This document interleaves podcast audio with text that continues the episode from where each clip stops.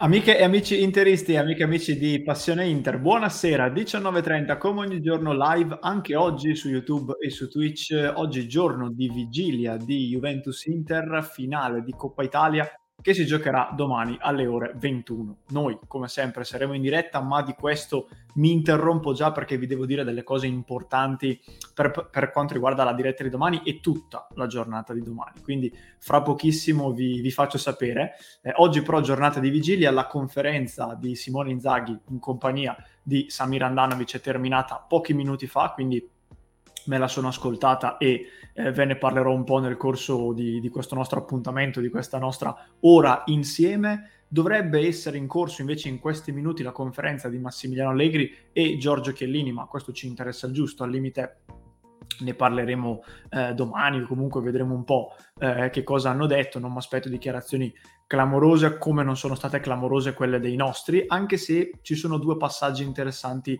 su cui voglio porre l'attenzione insieme a voi. Oggi diretta ovviamente incentrata quasi del tutto sulla Coppa Italia perché domani ragazzi è una gara importantissima, è una finale, ci giochiamo un trofeo, ci giochiamo un derby d'Italia e anche questo è da considerare e poi chiaramente a partire da giovedì o venerdì, insomma da, eh, dalle ore successive inizieremo a pensare, anzi torneremo a pensare al campionato e a cercare diciamo il miracolo a questo punto, perché poi eh, mancano solo due partite, quindi eh, quasi di miracolo si tratta.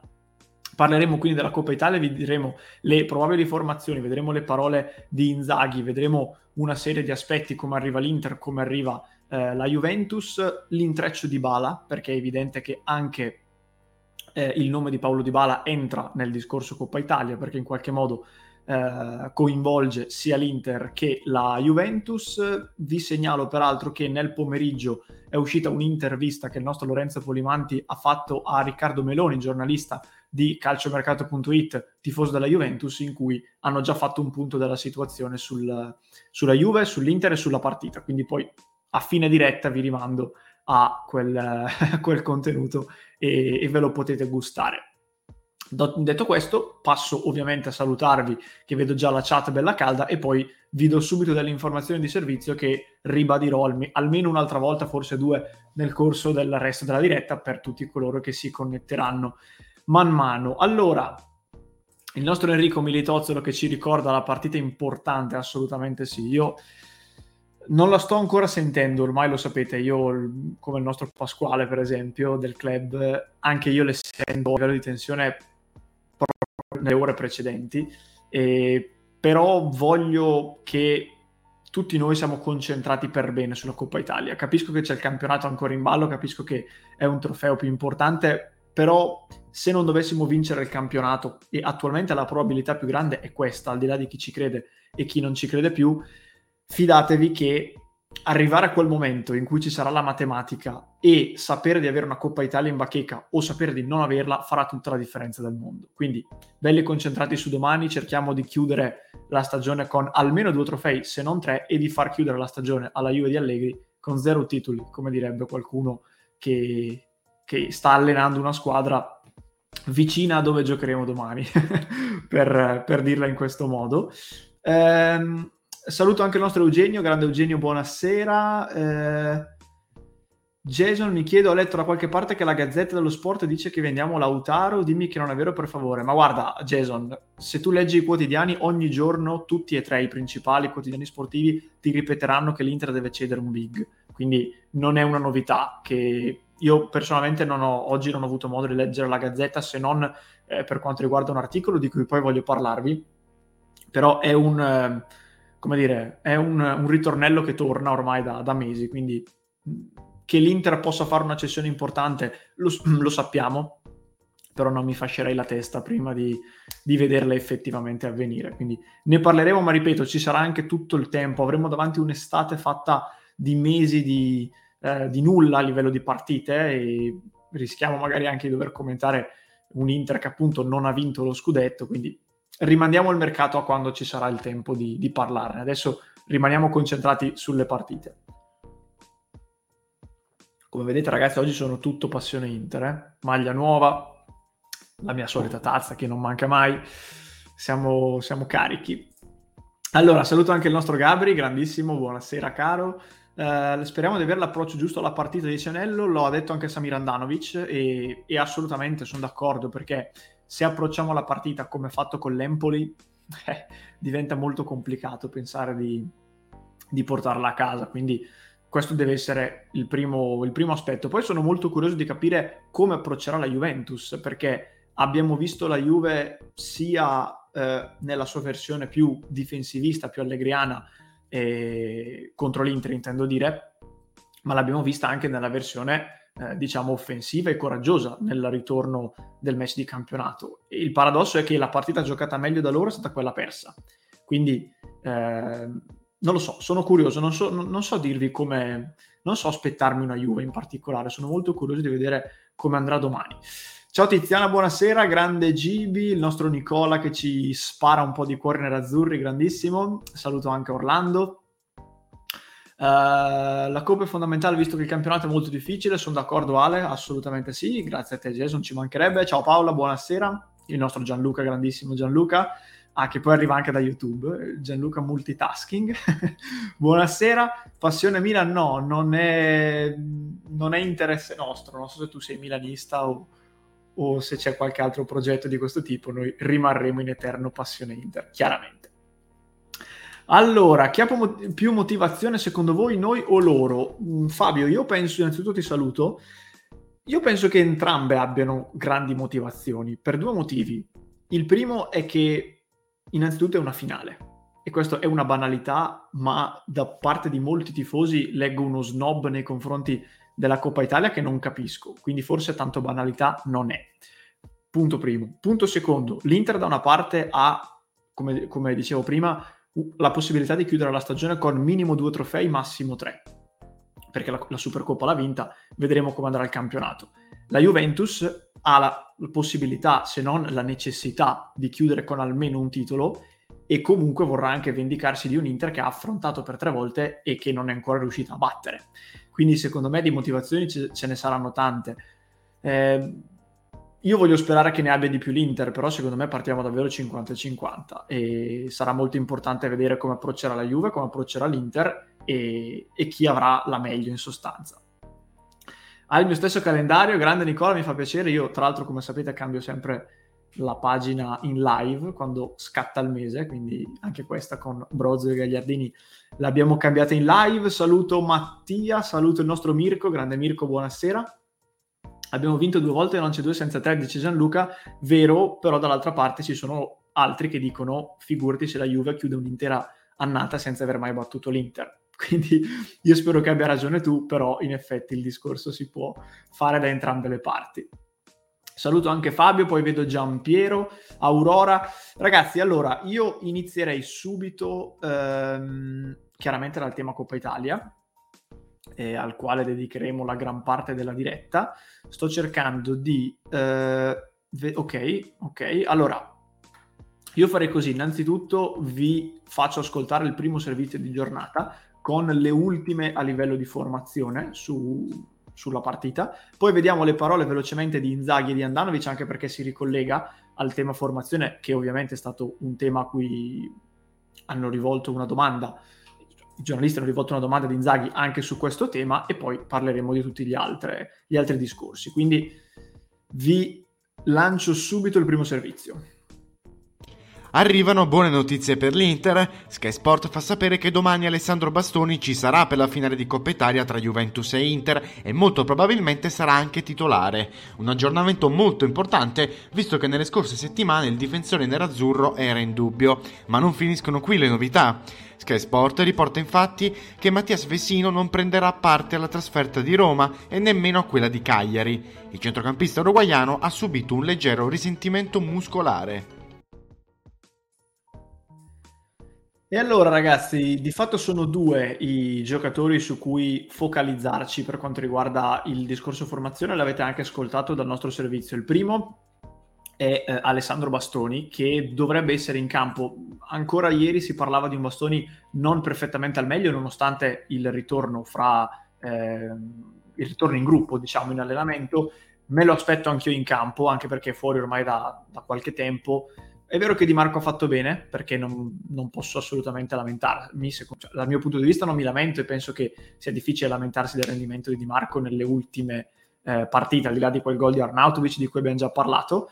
Mentre l'altro è Mattias Vesino, che invece, vabbè, lui giocatore non esattamente di primo piano, comunque ha avuto un problemino muscolare e non ci sarà domani, rischia di saltare anche la trasferta di Cagliari, quindi eh, di rientrare eventualmente per l'ultima di campionato con la Samp. Saluto anche Fausto, ciao Fausto, buonasera, vi mostro velocemente anche in grafica le probabili formazioni della partita di domani sera che sono sostanzialmente queste, l'Inter chiaramente con il consueto 3-5-2, Andanovic in porta, Skriniar, De Frey e Bastoni in difesa, Dumfries, Barella, Brozovic, Cialanoglu e Perisic a centrocampo, Geco e Lautaro Martinez in attacco. Come vedete, pochi esperimenti, poche rotazioni, al di là del dubbio Bastoni, poi in attacco c'è sempre questo ballottaggio fisso fra le quattro punte, ma dovrebbero partire eh, Lautaro Martinez e Geco. Juve col 4-2-3-1, Perin in porta, perché sapete che Allegri ha questa cosa del um, quando ha due portieri di buon livello, solitamente ne battezza uno per la Coppa Italia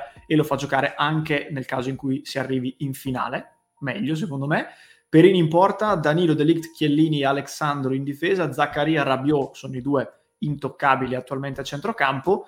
Il dubbio, leggevo oggi, ascoltavo anche dalle parole di Riccardo che abbiamo eh, intervistato oggi sul canale, c'è un dubbio di Bala, perché Di Bala nelle ultimissime ore potrebbe eh, si diceva che potrebbe partire dalla panchina anche perché di fatto Allegri eh, valuta, e secondo me fa bene in questo caso, eh, considera insomma di avere una panchina che possa essere una risorsa importante nell'ottica dei 90 ma anche dei 120 minuti perché non dimentichiamo che in caso di pareggio ci saranno i supplementari. Quindi Quadrado, Dybala, Morata e Vlaovic eh, potrebbero essere i quattro prescelti, altrimenti potrebbe esserci un ulteriore cambiamento, in particolare nella figura dell'argentino, su cui poi torneremo magari a parlare, visto che sapete che è un nome che si fa per quanto riguarda l'Inter.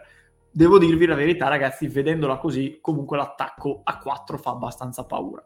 Cioè, sono quattro pezzi grossi, i tre dietro a, a Dusan Vlaovic. Quindi sarà una bella partita e dovremo metterci qualcosina in più per poterla vincere, perché la Juve rimane, secondo me, una squadra non a livello dell'Inter, però indubbiamente, soprattutto contro l'Inter, eh, è sempre una gara difficile, una gara sporca, eh, rognosa. Sarà difficile, sarà difficile, però vincere sarebbe molto molto importante. Quindi queste sono le probabili formazioni, le lascio ancora un attimo in sovrimpressione mentre leggo eh, qualche vostro commento e poi vi dico un'altra cosa. Allora, eh, io sono fiducioso per domani sera, siamo carichi, dice Giorgio, bastone determinante domani. Speriamo, se rientra stando bene, spero di sì, e lo vedremo. Il pronostico lo diremo dopo, direi, eh, lo diremo dopo, così se magari entrano anche i nostri abbonati o qualcun altro lo facciamo nel finale, altrimenti lo, lo faccio da solo senza problemi, anche se in realtà non, boh, lo maturerò nel corso della diretta, non lo so. Ehm, allora, buonasera al nostro Pirowens, ben ritrovato. Nel secondo tempo avremo l'attacco ridicolo Sanchez-Correa. Purtroppo sì. Io infatti spero che qualora vengano cambiati entrambi, Geco e Lautaro, ci sia una dilatazione ampia fra il primo sostituito e il secondo. Quindi non il solito cambio che abbiamo visto spesso con i tutti e due fuori insieme, ma nel caso fuori prima uno e dopo un bel po' l'altro. Ma se possibile cambiarne anche solo uno sarebbe l'ideale. Ehm, Ecco, anche Aurora dice, dice la stessa cosa. Allora, il nostro Eugenio è sulla stessa linea di Jonathan sul discorso difesa. Eh, preferireste Skriniar centrale e avreste paura di, soprattutto Jonathan, di, di Marco a sinistra nel caso in cui non ce la facesse Bastoni per quadrato. Sì, il problema di Di Marco, ragazzi, è sempre quello, cioè offensivamente è un'arma in più, difensivamente dà delle perplessità soprattutto quando affronta giocatori forti fisicamente o molto veloci, perché lui non è né forte fisicamente né particolarmente veloce. Quindi comprendo le, diffic- le, le paure, vi faccio notare una cosa ragazzi però, sulla sinistra c'è un certo Ivan Perisic, che in questo momento, se devo scegliere un giocatore con cui andare in guerra, come si suol dire, anche se non è una, un'espressione molto felice in questo momento storico, scelgo Ivan Perisic Ah, forse anche più di Skriniar, guardate cosa arrivo a dirvi. Comunque la lotta è fra questi due, quindi Poi Perisic Quadrado è sempre un gran bel, come si dice, un gran bel duello, eh, anche storicamente. Ehm, non capisco come la Juve con una rosa così non domini il campionato, ma in realtà, secondo me, vi dirò una, una cosa che, che, molti magari non pensano. Per me la Juve non ha tutta sta gran rosa. La Juve ha un ottimo attacco, perché comunque Quadrado di Bala, Morata, eh, Morata a me non piace, Quadrado di Bala, Vlaovic, poi possiamo buttarci dentro anche Morata, è un ottimo attacco, ha una buona difesa che se ci si lavora con un allenatore comunque bravo come Allegri, fra Delict, Chiellini e, e gli altri non sono male, però hanno un centrocampo terribile. Cioè, hanno un centrocampo terribile secondo me. Quindi secondo me non è assolutamente una rosa da dominio del campionato e ti dirò, se l'Atalanta non si fosse suicidata come ha fatto, se la sarebbe giocata punto a punto per il quarto posto, secondo me. Io ad agosto scorso dissi la Juve non arriva neanche quarta e fino a metà stagione più o meno ci avevo azzeccato perché la Juve era molto indietro. Poi hanno speso 100 milioni prendendo l'attaccante più forte della Serie A, quegli altri hanno avuto mille infortuni e si sono suicidati e le cose sono un po' cambiate, però come rosa complessiva per me non sono così forti. Quindi questa è una piccola attenuante che do ad Allegri e la do perché comunque è giusto darla, però non mi dimentico tutti i discorsi che si sono fatti l'anno scorso sull'allenatore più pagato della Serie A che doveva giocare benissimo doveva vincerle tutte che era Conte. Adesso quel, quel profilo è di Allegri e mi aspettavo lo stesso trattamento, ma ovviamente non l'ho visto. Mi aspettavo per modo di dire, chiaramente. Eh, ciao Carmine, buonasera. Eh, la differenza la farà l'approccio alla partita. Se l'Inter inizia bene non è inferiore a nessuno. Sono d'accordo, sì. Più che altro... Allora, che l'Inter mentalmente sappia restare in partita ce l'ho dimostrato e lo dimostrano i, se non sbaglio, 22 punti di, guadagnati dall'Inter in campionato da situazioni di svantaggio. Sono, tanto, ta- sono tanti tanti, quindi eh, questo è un bel segnale. Eh, però, come dicevano anche, eh, come si diceva in queste ore, come dicevano anche di Inzaghi, fra poco vi mostro le sue parole, approcciare uno Juventus Inter finale di Coppa Italia come è approcciato Inter Empoli eh, diventa un problema perché poi non è che tutte le partite le ribalti da 0 a 2 a 4 a 2, soprattutto non trovi sempre l'Empoli, con tutto il rispetto per l'Empoli, eh, davanti a te. Quindi questo sicuramente sono d'accordo. Mi aspetto una gran partita da De Vrij, speriamo non soffra Vlaovic. Ecco, questa però è, si ricollega al discorso che facevano prima, eh, mi pare, Eugenio e Jonathan. In effetti mi è venuto in mente in questo momento che l'ultima di campionato c'era Skriniar centrale su Vlaovic e quindi questa sarà una, una novità comunque da, da, dover considerare. Io ho sempre grande stima di De Vrij, però gli occhi li ho anch'io ed in effetti De Vrij non lo sto vedendo molto bene in questo momento, quindi vediamo, vediamo. Però comunque dai, è un giocatore che secondo me merita la fiducia e merita quantomeno il beneficio del dubbio. È sempre stato impeccabile negli scorsi anni, ha avuto qualche problemino quest'anno, però mh, io ripongo comunque gran fiducia nella, nella figura di De Vrij. Sei ottimista o no? Tutto sommato sì, perché alla fine l'Inter a livello di approccio non ha sbagliato nessuna partita tranne l'inizio della gara con l'Empoli. Nemmeno il Bologna lo inserisco nelle gare sbagliate come approccio perché comunque l'Inter ha tirato mille volte, cioè, poteva vincerla. Quindi questo secondo me è quello che conta nell'ottica di essere ottimisti o no. Dopodiché è una gara secca, quindi questa è una banalità ma va sempre detta, eh, può succedere di tutto. Ehm, allora, volevo ragazzi mostrarvi al volo anche le dichiarazioni di Andanovic e Inzaghi perché hanno detto delle cose interessanti. Mi sono appuntato qualche risposta perché hanno parlato tanto, ma voglio, dare, voglio farvi vedere solo eh, dov'è che è. Intanto la sto recuperando. Allora, settimana clou, eccola qua.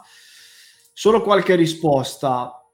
Allora, Simone Inzaghi questo è un discorso che non è nuovo nelle conferenze di Inzaghi, però mi fa, giustamente mi chiedevano sul fatto che questa settimana è la settimana clou della sua carriera, perché si gioca un trofeo sicuramente, forse un altro, o comunque arrivi proprio agli sgoccioli, che è il campionato, nella squadra più importante che ha allenato finora, con tutto il rispetto per la Lazio. Lui comunque dice le solite cose sul discorso del percorso, del lavoro, che sono legittime, e poi dice ci, ci giochiamo ancora tanto, l'8 luglio non mi sarei aspettato tutto questo. È una frase un po' buttata lì, però è una... Boh, non so, a me ha colpito per certi versi, perché comunque sul fatto che il, l'obiettivo stagionale non fosse necessariamente vincere il campionato, non fosse necessariamente vincere la Coppa Italia, beh, purtroppo, cioè purtroppo, l'abbiamo detto per tanto tempo, poi l'evoluzione della stagione ci ha portato a poter considerare quelli come obiettivi, però eh, ad inizio stagione erano altri, quindi in qualche modo, secondo me, con questa dichiarazione Inzaghi, ed è legittimo, non, io so che magari qualche detrattore di Inzaghi dirà ecco la solita mentalità da perdente. Secondo me è legittimo un pensiero di questo tipo, perché per il tipo di estate da cui arriviamo ci sta che l'8 luglio non ci si aspettasse tutto questo. E quindi volevo giusto farvela notare. Poi sul discorso vabbè, della formazione l'abbiamo già detto, però vi faccio leggere al volo. Ecco, bastoni e turnover. Si faccia pensare di fare turnover in finale, non lo so. In ogni caso, ehm, Inzaghi conferma che solo Vessino si è dovuto fermare, mentre Bastoni è recuperato, ma andrà valutato domani mattina. Eh, una dichiarazione importante anche di Samir Andanovic, vi faccio leggere, anzi due, che sono queste. Eh, gli hanno chiesto sostanzialmente cosa è successo in quei due mesi in cui ehm, l'Inter di fatto ha fatto 7 punti in 7 partite ed era completamente irriconoscibile. Andanovic, che di solito è un, un ragazzo che parla poco, anche in conferenza, non è uno che si dilunga molto nelle risposte, e qui ha detto cioè, io ho percepito la volontà di, di, voler rispondere bene a questa domanda e dice qualche volta succede a tutti, non solo a noi. Quando giochi tante partite ci possono essere dei passaggi a vuoto, dice Andanovic. Non lo fai consciamente. Le squadre che giocano una volta a settimana sbagliano meno perché giocano meno partite. E poi mi ricordo che addirittura forse non era in questa risposta, però aveva fatto riferimento anche al fatto che alcune partite rischi di giocarle un pochino, lui ha usato questo termine, che secondo me non era proprio quello che intendeva dire, però ha detto svuotato emotivamente, nel senso che questo ci collega a questa risposta qui, cioè giocandone così tante, a livello mentale soprattutto, è il problema, non tanto fisico. E se vi ricordate, uno lo disse anche Inzaghi e anche Farris, quando eravamo verso la fine di questo ciclo negativo di partite, dissero eh, noi abbiamo a disposizione i dati, i giocatori corrono tanto quanto prima, quindi non abbiamo problemi fisici e anche noi qui avevamo detto più volte, non vorrei che il problema sia mentale, perché comunque mantenere la concentrazione alta, la lucidità e la prontezza di giocare tante partite, soprattutto tante partite importanti, perché è stato questo il grosso problema. Tu hai avuto Juve, Lazio, Milan, Napoli, Liverpool, Atalanta, ancora il Liverpool, cioè tutte di fila praticamente. Quindi era molto difficile a livello mentale e Samir Andanovic lo conferma. E poi, e poi torno sui vostri commenti, eh, è stato chiesto ad Andanovic cosa è cambiato a livello eh, di, di, società in questi anni, visto che lui è qui da, da dieci anni. Eh, sono cambiate proprietà e obiettivi, ci sono stati anni difficili, ma con il lavoro di tutti e il giusto percorso l'Inter è tornata dove doveva stare, a competere per i titoli. Magari questo è, è un collegamento mio, però ho percepito nelle sue parole il collegamento proprietà-obiettivi, come se fosse una cosa automatica, cioè cambio di proprietà è diventato in automatico cambio di obiettivi.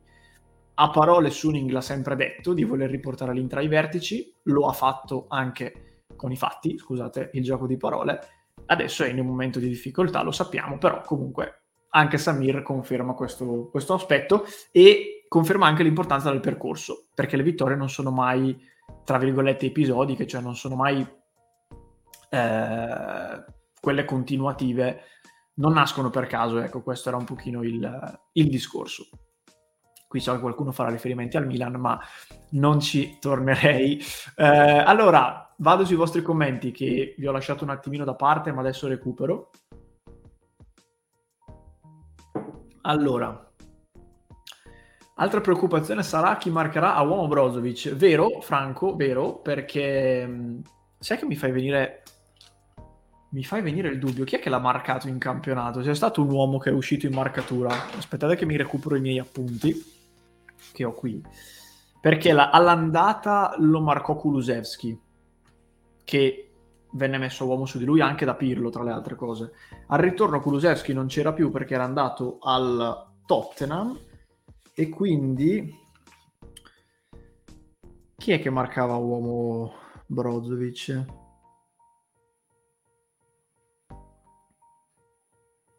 Non lo so, non lo trovo.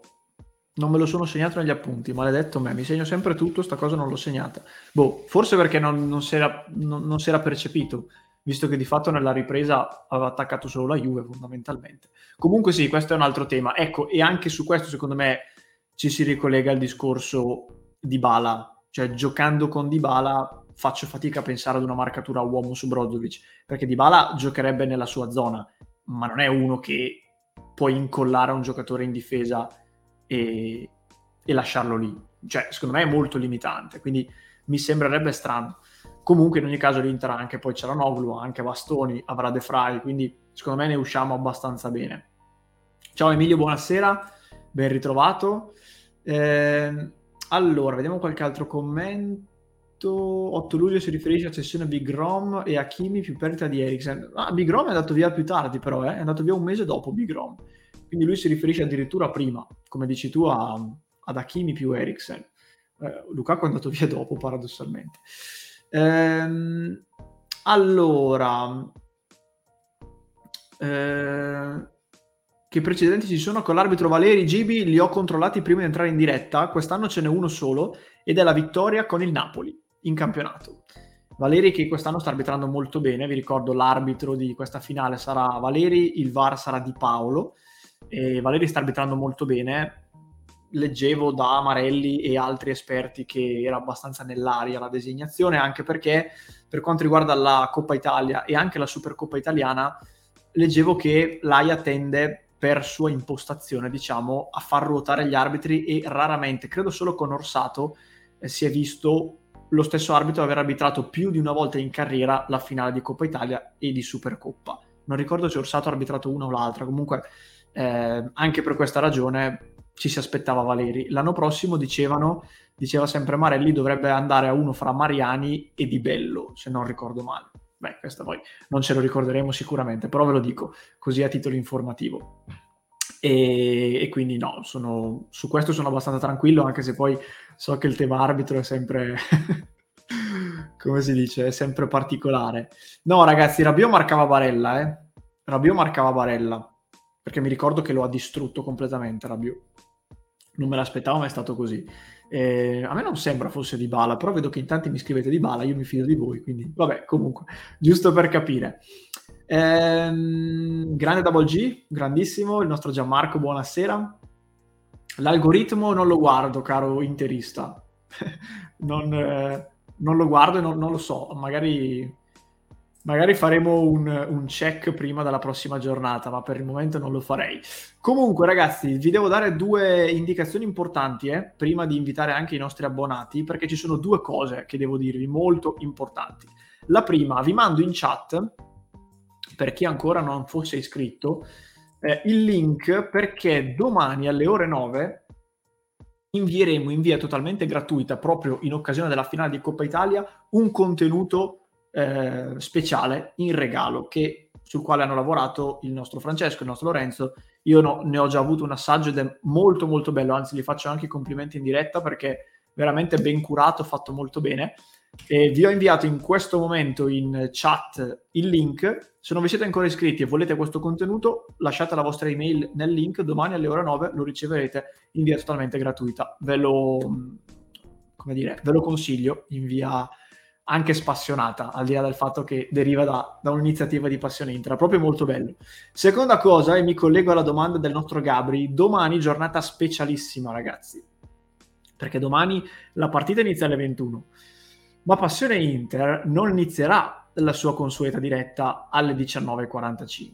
Domani avremo due appuntamenti importanti. Il primo dalle 12 alle 13 abbiamo lanciato ormai questo appuntamento abbastanza fisso nelle ultime settimane, nel giorno della partita, come diretta diciamo di preview verso l'ora di pranzo che vi sta piacendo molto. Quindi domani l'appuntamento è confermato. Ma la diretta partita domani inizierà alle ore 17. Domani ci faremo una mega maratona dalle 17 fino alle boh, all'una, a mezzanotte e mezza, vedremo poi anche come andrà la partita e quando finiremo, mega maratona con Passione Inter, tanti ospiti, tanti collegamenti, saremo in live, ci sarà Lorenzo, ci sarò io, anche i nostri Alessio e Antonio, i nostri abbonati, avremo anche qualche ospite speciale in diretta, uno l'abbiamo anche spoilerato proprio nel contenuto che uscirà domani, quindi eh, tornando al discorso di prima, quindi mi raccomando domani dalle 17 fino a quando lo, de- lo deciderà il destino. Mega maratona passione Inter, quindi mi raccomando, vi voglio, vi voglio trovare pronti. Allora, Francesco, a me ha dato errore quando ho fatto verificare la mail, ma mi è arrivata una conferma che sono iscritto alla newsletter. Allora, se sei iscritto alla newsletter, Francesco, dovresti essere a posto, a prescindere. Però nel dubbio io mi salvo il tuo commento e chiedo conferma a Lorenzo e agli altri e poi vediamo credo comunque che se ti sia arrivata la conferma della newsletter dovrebbe essere tutto a posto. Però un attimo che... Ok, sono salvato il commento e, e poi vediamo. Una mega maratona in live con voi. Sì, abbiamo pensato a questo appuntamento perché di fatto l'Inter non arriva in finale di Coppa Italia da 11 anni e chissà poi quando potremo rigiocarcela. Io spero già l'anno prossimo, ma non lo sappiamo. E, e quindi abbiamo pensato a questa cosa. Poi stiamo valutando anche un qualcosa di simile, non così ampio come orario, ma un qualcosa di simile anche per domenica, visto che ci sono Milan e Inter che giocano una dopo l'altra, ma lo vedremo, questo lo vedremo, vi, vi aggiorneremo man mano, ecco. Allora, io mando anche il link ai nostri abbonati che fra, varie, fra i vari annunci mi sono dimenticato. Allora, e poi torno sui vostri commenti e continuiamo nella discussione. Anche perché ho un'altra cosa da farvi vedere, tra l'altro. Anzi, un altro servizio innanzitutto da farvi ascoltare. Allora, eccoci qua. Ah, intanto ragazzi, non so se avete visto, ne abbiamo parlato poco fa nel club, notizia di oggi ufficiale, Erling Holland, nuovo giocatore del City. Pagato 60 milioni di cartellino, poi c'è l'ingaggio enorme, mi pare di aver letto una trentina di milioni, le commissioni, però il nuovo giocatore del City, e al Borussia Dortmund lo rimpiazzerà Adeyemi, che è stato uno dei, degli obiettivi dell'Inter di qualche mese fa, poi lui ha fatto sapere che avrebbe voluto andare in Bundesliga e allora è finito tutto. Però l'ultimo colpo di Raiola veniva definito qualche settimana fa ed è stato effettivamente così. Eh, allora, eh, il nostro Eugenio, la chiave tattica sta nel chi marca Brozzo e quindi fondamentali saranno Ciala e Barella. Quest'ultimo dovrà rifarsi su Rabiot, poi contra la voglia di vincere, chi più ne avrà più vincerà. Eh, chi ne avrà di più vincerà, non so cosa ho letto. Eh, sono d'accordo, sì.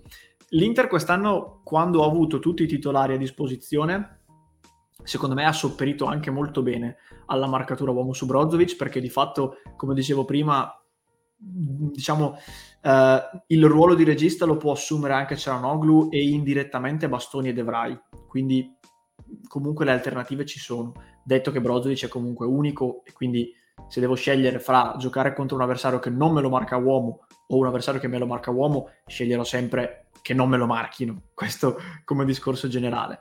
Però devo dire che si è abbastanza disimpegnata bene. Più difficile eh, è stato quando mancava Cialanoglu, soprattutto, e quindi giocavi magari con Vidal, che è molto meno bravo nella gestione del possesso, ma lo stesso valga, val, vale per, eh, per i cambi poi fatti in difesa, magari con screener in mezzo. Quindi Vediamo, vediamo. Sicuramente questa è una chiave tattica importante e sarà importante, come dicevano anche altri prima in chat, capire come andrà il duello Barella-Rabiot, perché comunque in campionato nel primo tempo soprattutto eh, Rabiot ha stravinto l'uno contro uno e questo ti ha portato ad avere un Barella completamente assente, perché ogni volta che riceveva e Rabiot gli si avvicinava praticamente gli soffiava il pallone, e dall'altra avere un Rabiot in grande spolvero, quindi anche questo sarà importante. E poi chiaramente questa è un'altra banalità, ma eh, bisognerà capire come interpreterà la partita Vlaovic, perché, perché quello sposta veramente gli equilibri, altro che, altro che le battute su Bonucci di quando andò al Milan, questo risposta veramente. Quindi vedremo. Eh sì, ragazzi, ho letto prima, dovrebbe essere stato pagato solo 60 milioni. Holland, infatti, è un, di fatto è un grandissimo affare. Poi, ripeto, eh, ci sono dentro anche le... Co- cioè, in aggiunta a questi ci sono le commissioni per, per l'entourage e l'ingaggio, quindi non è che sono 60 eh, complessivi. Però, insomma, la cifra è più bassa rispetto a quella che, di cui si è tanto parlato, ma era anche abbastanza nell'aria perché leggevo che tra i vari eh, accordi che avevano trovato anche con, eh, con Raiola c'era, ed è questo un modus operandi che Raiola faceva, aveva spesso, eh, magari ti portava un giocatore ad una cifra relativamente bassa, ma poi ti strappava già la promessa, tra virgolette, scritta o non scritta, che in caso di vendita non saresti andato più alto di una certa cifra. E io temo che lo stesso tipo di discorso l'abbia fatto anche con Dumfries. Però vabbè, lo vedremo, adesso non è, ripeto, eh, ve l'ho buttata lì, ma di mercato, ripeto, parleremo in seguito. Eh, grande Luciano, buonasera, grandissimo, ben ritrovato. Allora, eh, i vari giocatori di Raiola ora da chi vengono rappresentati? Allora, Raiola aveva dietro comunque la sua agenzia, di cui era ovviamente il, ehm, come dire, l'uomo immagine anche, oltre che il, il procuratore numero uno, quindi comunque ha una sua, una sua agenzia, ci sono dentro, c'è dentro il fratello, mi pare, e anche una procuratrice di cui adesso mi sfugge il nome, però l'ho letto, avevo letto un qualcosa recentemente, quindi non sono a piedi, tra virgolette, fanno comunque parte di quell'agenzia. Poi eventuali altre conseguenze eh, di quello che è accaduto le vedremo, però per il momento fanno parte di, di quell'ecosistema lì, ecco, diciamo così. Ehm, allora, volevo vedere al volo se, se, la conferenza di Allegri e Chiellini è terminata. Sì, vediamo se c'è qualche, eh, qualche risposta interessante. Ah, gioca di bala. Attenzione, attenzione, Allegri dà l'indizio di formazione. Giorgio gioca sicuro, riferito a Chiellini, anche Perin e ve lo dico, gioca anche Di Bala. Bene, quindi di fatto Allegri dà la conferma delle, delle indiscrezioni, quindi non penso che menta perché lui spesso fa queste cose e poi effettivamente rispetta quello che, quello che dice. Giocherà di bala e allora sarà una Juve a trazione molto anteriore. Poi vedremo se ci sarà Quadrado, ma credo di sì a questo punto. Quadrado di bala Morata Vlaovic inizia ad essere una Juve da dover contenere. E poi ripeto, sono curioso di capire come approccerà la partita. Mm io, ecco, ve, ve lo chiedo ragazzi, cioè secondo voi vedremo una Juve più in stile Juve Inter 0 a 1, quindi arrembante, che cerca il dominio e che tira tante volte, o una Juve più allegriana, quindi più di attesa, di ripartenze e che pensa più a, a, a non, già, pensa più a contenere che ad attaccare, diciamo. Non lo so, per me è un grande dubbio. Io dovessi giocarmi l'euro o il centesimo, come si suol dire, andrei sulla seconda. Perché è vero che contro l'Inter al ritorno in campionato hanno giocato molto bene con l'atteggiamento aggressivo e coraggioso, però secondo me questa Juve è creata per giocare nel primo modo. Cioè alla fine Allegri per tutto l'anno, per, nel 90% delle partite quest'anno ha giocato nell'altro modo, quindi non credo che affronti la finale eh, andando all'arrembaggio. Poi se il risultato dovesse complicarsi per loro, allora chiaramente le cose cambiano, ma come primo approccio io mi aspetto una Juve allegriana poi chiaramente vedremo. Eh, Jonathan dice Allegriana, anche il nostro Gabri, Nicolas invece dice Juve Inter 0-1. Eh, sai perché Nicolas non dico, non la penso così? Sia per quello che ho detto adesso, cioè che il lavoro di un anno non è che lo vai a, ehm, a sconfessare in una partita, ma poi secondo me quella partita la Juve la giocò così anche perché uno arrivava da un momento molto positivo, era in striscia positiva e arrivava da risultati buoni, mentre l'Inter arrivava da un momento difficile. Quindi c'era anche l'incastro a livello di situazione di condizione che, oltre al fatto che giocavano in casa, tra le altre cose, eh, e che eh, mi si stanno aggiungendo cose mentre parlo, e che erano vicini anche a noi in classifica. Cioè, quello secondo me era un contesto talmente, eh, talmente perfetto che era inevitabile quasi vedere una Juve per come l'abbiamo vista possibilità di accorciare per lo scudetto, giocava in casa, arrivava da un momento positivo, mentre l'Inter da un momento negativo e se la sono messa così. Domani, secondo me, ci vedremo una Juve più allegriana. Però, mh, mm, vediamo. Corto muso, vedo. vedo scrivere in chat, ci sta, è il tema, è diventato un po' l'emblema di, del credo di Allegri la Juve farà di tutto per passare in vantaggio e poi si chiuderà per fare il gioco per Vlaovic, ci sta assolutamente anche questo. Eh, Eugenio invece dice: Secondo me Allegri, pensando all'ultima volta che ci ha affrontati, adotterà lo stesso stile, guardando l'attacco, ne ho la conferma. Poi saremo noi a fargli fare una partita diversa, dipende anche da noi. Sì, è vero anche questo. Chiaramente anche l'approccio dell'Inter e la prestazione del centrocampo, secondo me soprattutto, eh, determinerà il tipo di partita. Senza dimenticare che, ecco, per esempio, uno dei problemi che ci ha impedito di prendere in mano la partita in questo famoso Inter, Juve Inter 0-1 fu, secondo me, anche il fatto che l'attacco fece una gran fatica a tenere i palloni che, che gli venivano rivolti, sia perché io continuo a pensare che Geco e Lautaro non siano al top eh, come coppia, sia perché Chiellini e Delict sono anche difensori forti e molto bravi nell'anticipo.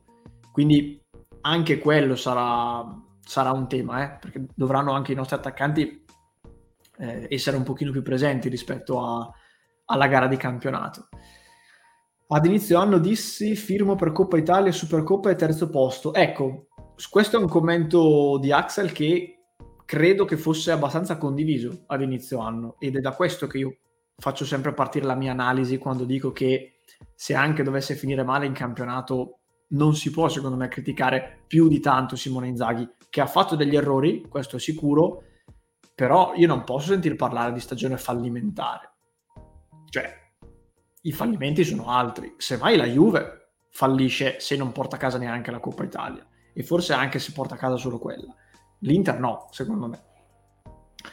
Allora, eh, volevo anche farvi vedere un'altra cosa. Ah, sì, ecco, mi stavo dimenticando. Eh, c'è una, una, storia che voglio, tra virgolette, raccontarvi, forse l'avrete anche letto, eh, che riguarda Steven Zang, perché eh, il presidente, a parte il fatto che oggi alcuni giornali, compreso tutto sport, che come sapete è molto vicino alla Juve, quindi possiamo tenere per buono questa ricostruzione, dicevano che l'arrivo di Dybala all'Inter sta, cioè per l'arrivo di Dybala all'Inter sta spingendo molto anche lo stesso Zang, perché questo tipo di occasione di mercato permetterebbe all'Inter di confermare ancora una volta la volontà di rimanere competitiva, nonostante un mercato che sicuramente non sarà faraonico, per usare un eufemismo, quello estivo. E quindi l'arrivo di Dybala è spinto anche da Steven Zang che vuole mandare un messaggio a tutta la Serie A. Ma al di là di questo, che come dicevo prima è mercato e quindi ne parleremo, Zang ha fatto eh, un gesto che diceva oggi la Gazzetta non ha precedenti e ve lo faccio raccontare dal nostro servizio e poi approfondiamo e riguarda la partita di domani. Aspettate un attimo che vi lancio il servizio, eccolo qua. L'Inter è come una famiglia? Questo è il messaggio che ha lanciato Zang in vista della finale di Coppa Italia di domani sera tra Juventus e Inter. Come fa sapere la Gazzetta dello Sport, il presidente dell'Inter ha invitato tutti i dipendenti della società, per email, a seguire la squadra allo stadio olimpico. La risposta è stata massiccia. In 300 hanno detto di sì, Così, per loro, l'Inter ha organizzato un treno charter che partirà domani all'ora di mezzogiorno e riporterà poi tutti indietro dopo la partita. È un gesto inedito quello di Zhang, senza precedenti, ma che sottolinea ancora di più due cose. Zhang considera l'Inter una famiglia e l'Inter considera la finale di Coppa Italia come un trofeo da avere a tutti i costi. Allora, il gesto senza precedenti di Steven Zang eh, è un gesto, secondo me, molto bello. Cioè, poi so che qui, quando si parla di Zang, in generale c'è la spaccatura, figuriamoci quando ci sono poi questioni, tra virgolette, emotive. Cioè, chi è contro eh, utilizzerà questa cosa per eh, attaccarla ancora di più, chi è a favore no. Comunque, rimanendo sui fatti e sulle cose, quindi, che non hanno opinione, diciamo, ma sono, sono i fatti, Zang ha invitato formalmente tramite email tant- tutti i dipendenti che lavorano all'interno dell'Inter ad andare insieme a vedere la partita di domani sera. In 300 circa hanno, hanno confermato e quindi domani l'Inter ha organizzato questo, questo trasporto in giornata di, di, andata e ritorno a Roma per circa 300 dipendenti che hanno risposto positivamente all'invito di Zang che domani in tribuna tutti insieme alla, a lui e alla dirigenza si vedranno la partita. Ripeto, però è una cosa carina, poi ve la volevo giusto far, far presente. Io continuo a pensare che Zhang Steven sia davvero legato all'Inter, cioè ci sono tanti segnali che secondo me ci portano a pensare questo. Poi, come, dic- come diciamo sempre, le, pole- le, politiche societarie non è che dipendono da quello che vuole fare Steven, che peraltro non è neanche il, il numero uno, diciamo, di, di Summing. Quindi ci sono tante questioni da dover aprire che non voglio aprire in questo momento. Però a livello, di, a livello emotivo, secondo me Steven Zang conferma ancora una volta eh, quanto tenga all'Inter in assoluto. E la cosa a me fa piacere. Poi se cambierà la proprietà, se avremo un altro presidente, lo vedremo. Per quello che è la realtà attuale, mh, mm, è un bel gesto e volevo giusto farvelo presente, anche perché, appunto, come diceva la Gazzetta, fino ad ora non ha, non ha avuto altri precedenti, quindi è una novità. Ehm, allora, volevo rispondere un attimo ad Alessandro. Stagione fallimentare se anche vincessimo la Coppa Italia, ma dove eravate gli anni scorsi è bastato un anno per alzarvi così di standard. Non ho capito se sei juventino o interista. Comunque, faccio un riassunto che magari non mi sono spiegato bene. Il discorso è se l'Inter chiude la stagione con Supercoppa vinta, secondo posto in campionato e Coppa Italia persa, non è un fallimento.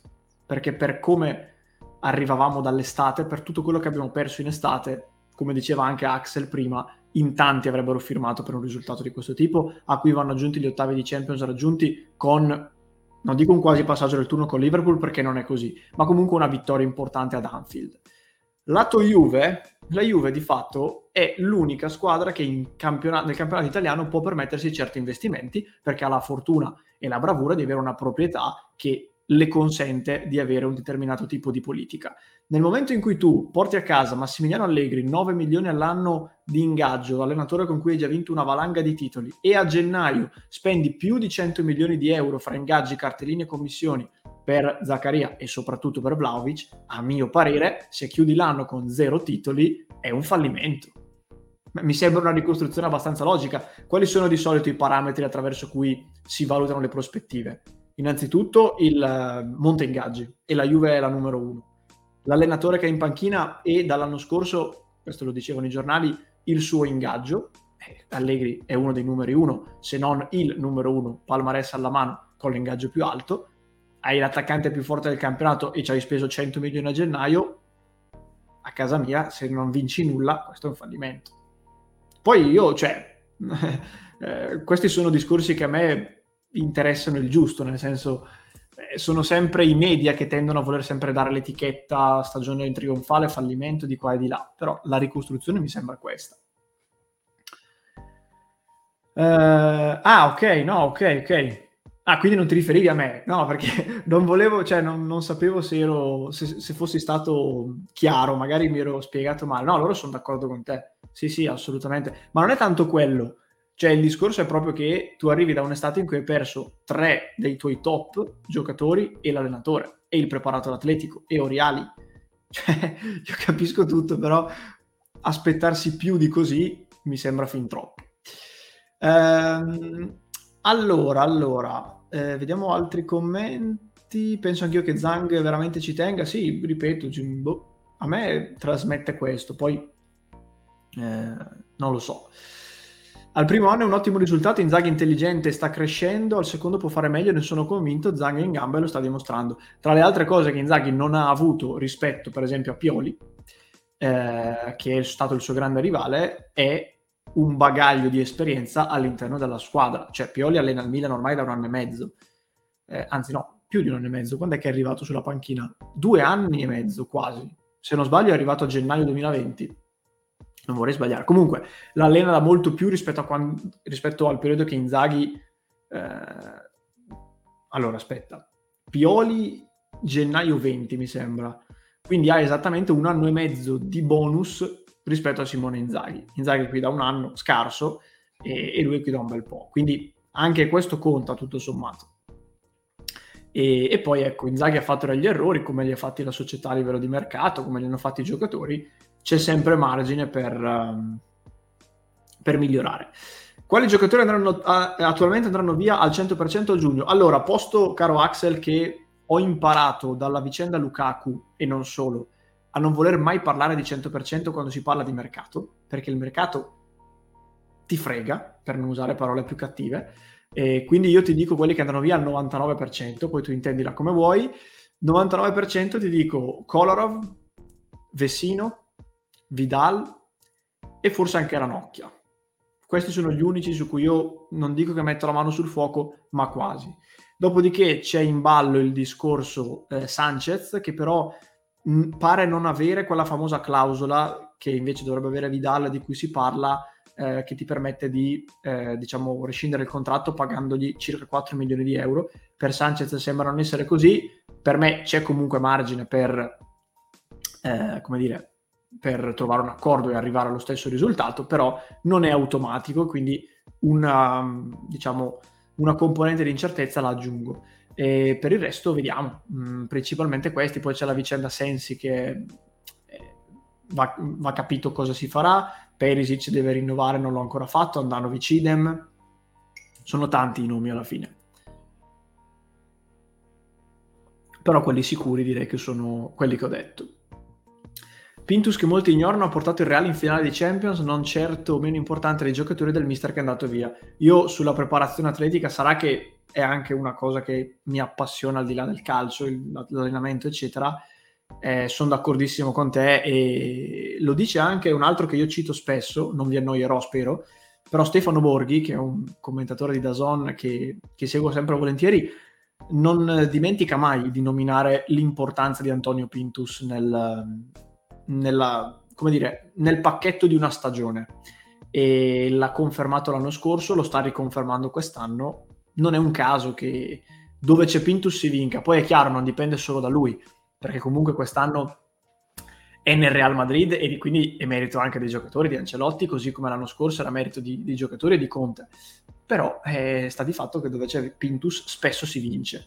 E non lo so, teniamone da conto tra, tra le altre cose. Allora, ragazzi, ehm, cosa volevo anche mostrarvi? Allora, due cose veloci. Eh, il discorso Montepremi, perché un altro aspetto di cui si parla poco è che vincendo la Coppa Italia l'Inter si garantisce 7 milioni di euro di incasso totale nella competizione, che invece perdendo la finale si fermerebbe a 5, più l'accesso automatico alla Supercoppa dell'anno prossimo, naturalmente, a prescindere da come andrà il campionato, che già solo per la partecipazione dovrebbe portarti circa 2-3 milioni di euro. Quindi vincendo la Coppa Italia tu in automatico ti porti a casa eh, una decina di milioni complessivamente. E, e, quindi non male. Considerato che l'Inter, come sapete, ma non solo l'Inter, cioè se ne parla dell'Inter come se fosse su Marte, ma in realtà questo vale per tutte le squadre. Eh, considerata l'importanza di alzare i ricavi, alzare gli introiti per contrastare delle spese che nel calcio purtroppo sono sempre molto alte, io su sti soldi non sputerei assolutamente. Seconda cosa, il duello a distanza Allegri-Inzaghi. Allegri-Inzaghi si sono sfidati in carriera 10 volte, domani sarà l'undicesima. Allegri ha vinto 7 volte contro le due di Inzaghi e l'unico pareggio, ma nelle finali che mettevano in palio un trofeo, attualmente Simone Inzaghi è in vantaggio, perché Allegri ha vinto una finale di Coppa Italia Juventus-Lazio 2-0, mentre Simone Inzaghi ha vinto Juve-Lazio 2-3 di Supercoppa italiana di, mi pare, dell'ultimo anno di Allegri, se non ricordo male, prima di, del passaggio poi a, a, Sarri e ovviamente la Supercoppa di quest'anno Inter-Juve 2-1. Quindi, come l'hanno chiamato anche oggi in conferenza, Inzaghi è un po' il re di coppe in questo senso. E, ehm, speriamo non ci sia due senza tre, come dicevate prima, e che questa cosa ci porti fortuna. E occhio, eh, perché Allegri è un allenatore che anche dagli stessi Juventini spesso viene sottovalutato, c'è un dibattito molto aperto sul valore di Allegri e sul fatto che i titoli vinti arrivino grazie a lui o grazie alla squadra.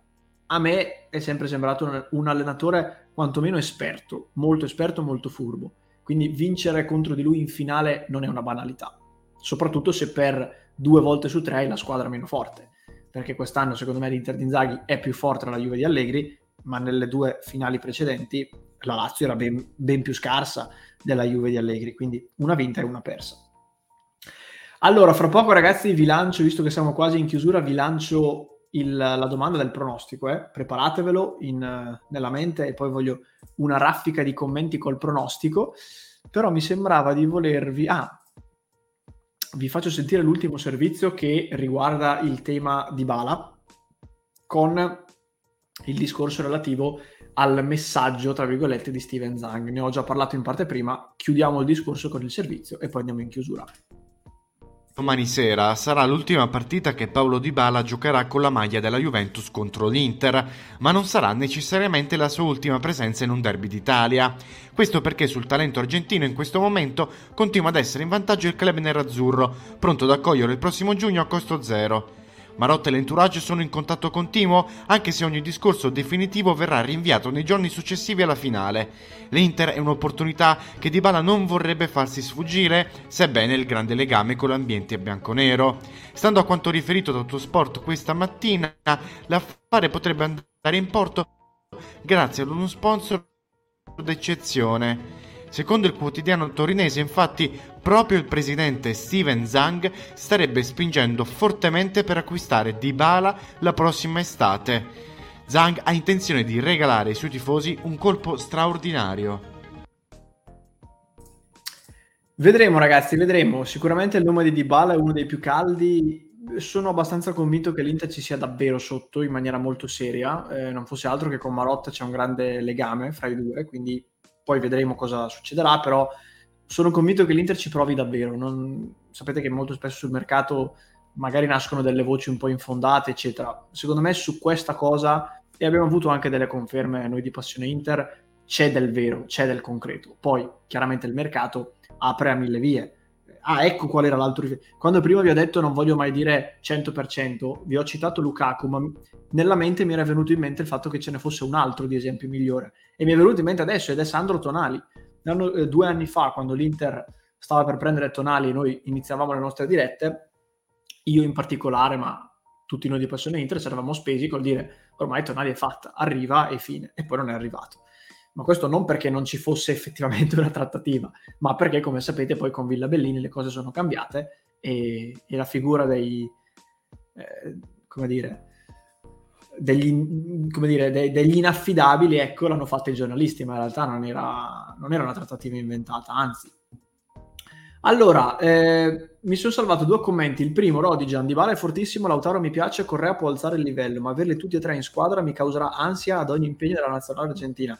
Ne ho parlato, caro Rodigan, immagino tu lo sappia, nel video che ho dedicato a Correa qualche giorno fa. Eh, la, domenica, mi pare.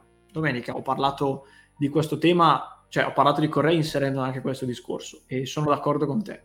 E anche per quello dicevo nel video, non lo so se l'Inter si assumerà il rischio di avere tre attaccanti su quattro sudamericani. Quindi questo può voler dire o che uno dei tre va via o che, ne, o che in rosa ne tieni 5, banalmente, e, e, gli altri due non cerchi di non prenderli sudamericani. Ecco, però comunque lo vedremo. Axel, perché non ci facciamo un giro su Transfer Market per vedere un po' la rosa e valutare chi in scadenza potrebbe andare via e chi tornare dal prestito? Adesso ovviamente siamo in chiusura, come avrai notato, però magari lo possiamo fare. Eh, o magari, ancora meglio, potremmo... Tu ricordi magari questo spunto e io quasi quasi, se, se sei d'accordo, lo potrei mh, pensare a campionato finito. In quella fase in cui il mercato non è ancora aperto, però non ci sono più partite e quindi possiamo parlare di mercato.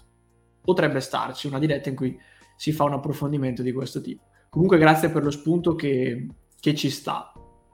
Allora ragazzi, io ricordo ancora una volta gli appuntamenti di domani, ma intanto vi ricordo la domanda del nostro Ozaschie, il pronostico. Sparatemi il vostro pronostico per domani che sono molto curioso, poi finita la, eh, diciamo il reminder degli appuntamenti di domani, vi dirò il mio e poi chiudiamo. Allora, primo appuntamento importante domani ore 9. L'ho ricordato inizio diretta, vi mando il link in chat perché domani alle ore 9 pubblicheremo, diffonderemo un contenuto speciale e completamente gratuito per la finale di Coppa Italia. Fidatevi che è una cosa fatta molto molto bene, quindi io fossi in voi lascerei la vostra email al link che ho inviato ora in chat, eh, così domani alle ore 9 vi arriverà in via totalmente gratuita e ve lo potrete gustare. È una sorta di preparazione alla finale, perché domani è una partita, è una giornata eh, totalmente dedicata alla partita. Quindi mi raccomando, email nel link, ore 9, totalmente gratuito, vi arriva questo contenuto. Saluto anche Massimo e vi ricordo ancora una volta, visto che l'ho detto solo all'inizio, ma adesso siamo un po' di più, Domani, ragazzi, segnatevelo su un foglio, sul cellulare, anche banalmente iscrivendovi al canale e eh, attivando la campanella per ricevere le notifiche. Domani doppio appuntamento in diretta, ma speciale. Primo appuntamento dalle 12 alle 13, saremo live con la consueta live di preview, l'abbiamo definita così, che da qualche settimana ormai vi proponiamo il giorno della partita. Quindi dalle 12 alle 13 domani saremo live con il nostro Lorenzo e la diretta per la partita, questa è la grande novità, non inizierà come sempre un'ora e 15 minuti prima del fischio d'inizio, ma inizierà alle ore 17. Quindi dalle 17 fino a mezzanotte e mezza, l'una, vedremo poi come andrà la partita. Ehm, ci troverete in diretta con la mega maratona eh, in vista di eh, Juventus Inter. Quindi mi raccomando, impostate la sveglia prima dalle 12 alle 13 e poi dalle 17 in poi mega maratona con tanti ospiti, tante, eh, tanti temi da trattare, tanti collegamenti e ci, viv- ci viviamo insieme un mega pre-partita prima poi del match e del post partita, sperando che tutto vada bene al minuto 90 o al minuto 120 o oltre. Questi ragazzi erano gli appuntamenti che dovevo ricordarvi, quindi ci risentiamo, mi raccomando, domani. Il mio pronostico su Inter Juventus è... Allora, il risultato esatto lo dico domani, visto che eh, sapete che poi il momento pronostico con me e Lorenzo è uno dei rituali della nostra diretta partita, quindi non posso spoilerarvelo, eh, spoilerarvelo prima, lo dirò domani eh, prima del match, però per me vince l'Inter. Bam, chiudo così. Secondo me non nei 90 minuti, e questo potrebbe essere un problema poi per la trasferta di Cagliari, ma alla fine, oh ragazzi, ti giochi un trofeo, quindi anche chi se ne frega, e l'importante è vincerlo. E secondo me vince l'Inter e quindi chiuderemo la stagione con minimo due titoli, la Juve a zero e anche a zero vittorie contro di noi. Speriamo che, che io ci veda giusto e anche tutti quelli che in chat stanno dando un risultato positivo. Saluto anche Robespierre da Twitch, grande, ben ritrovato. Domani i, tuoi, i tifosi della tua Lazio ho letto che saranno all'Olimpico, almeno una parte, eh, per la partita, quindi grande sostegno all'Inter anche da parte vostra. Assolutamente sì, Davide, ti aspettiamo come tutti voi altri dalle ore 17. Eh, per quanto riguarda i prossimi appuntamenti, al di là della live di domani, vi ricordo ogni giorno si pubblicano video, contenuti podcast, articoli sul nostro sito, aggiornamenti. Seguiteci anche su Telegram, che è uno dei canali che utilizziamo di più per gli aggiornamenti e per le comunicazioni. Per quanto riguarda questa diretta è tutto. Io vi ringrazio come sempre per la compagnia e per i vari spunti di cui abbiamo parlato. Buona serata a tutti, pronti per la finale di domani e come diciamo sempre, sempre Forza Inter. Ciao ragazzi, grazie.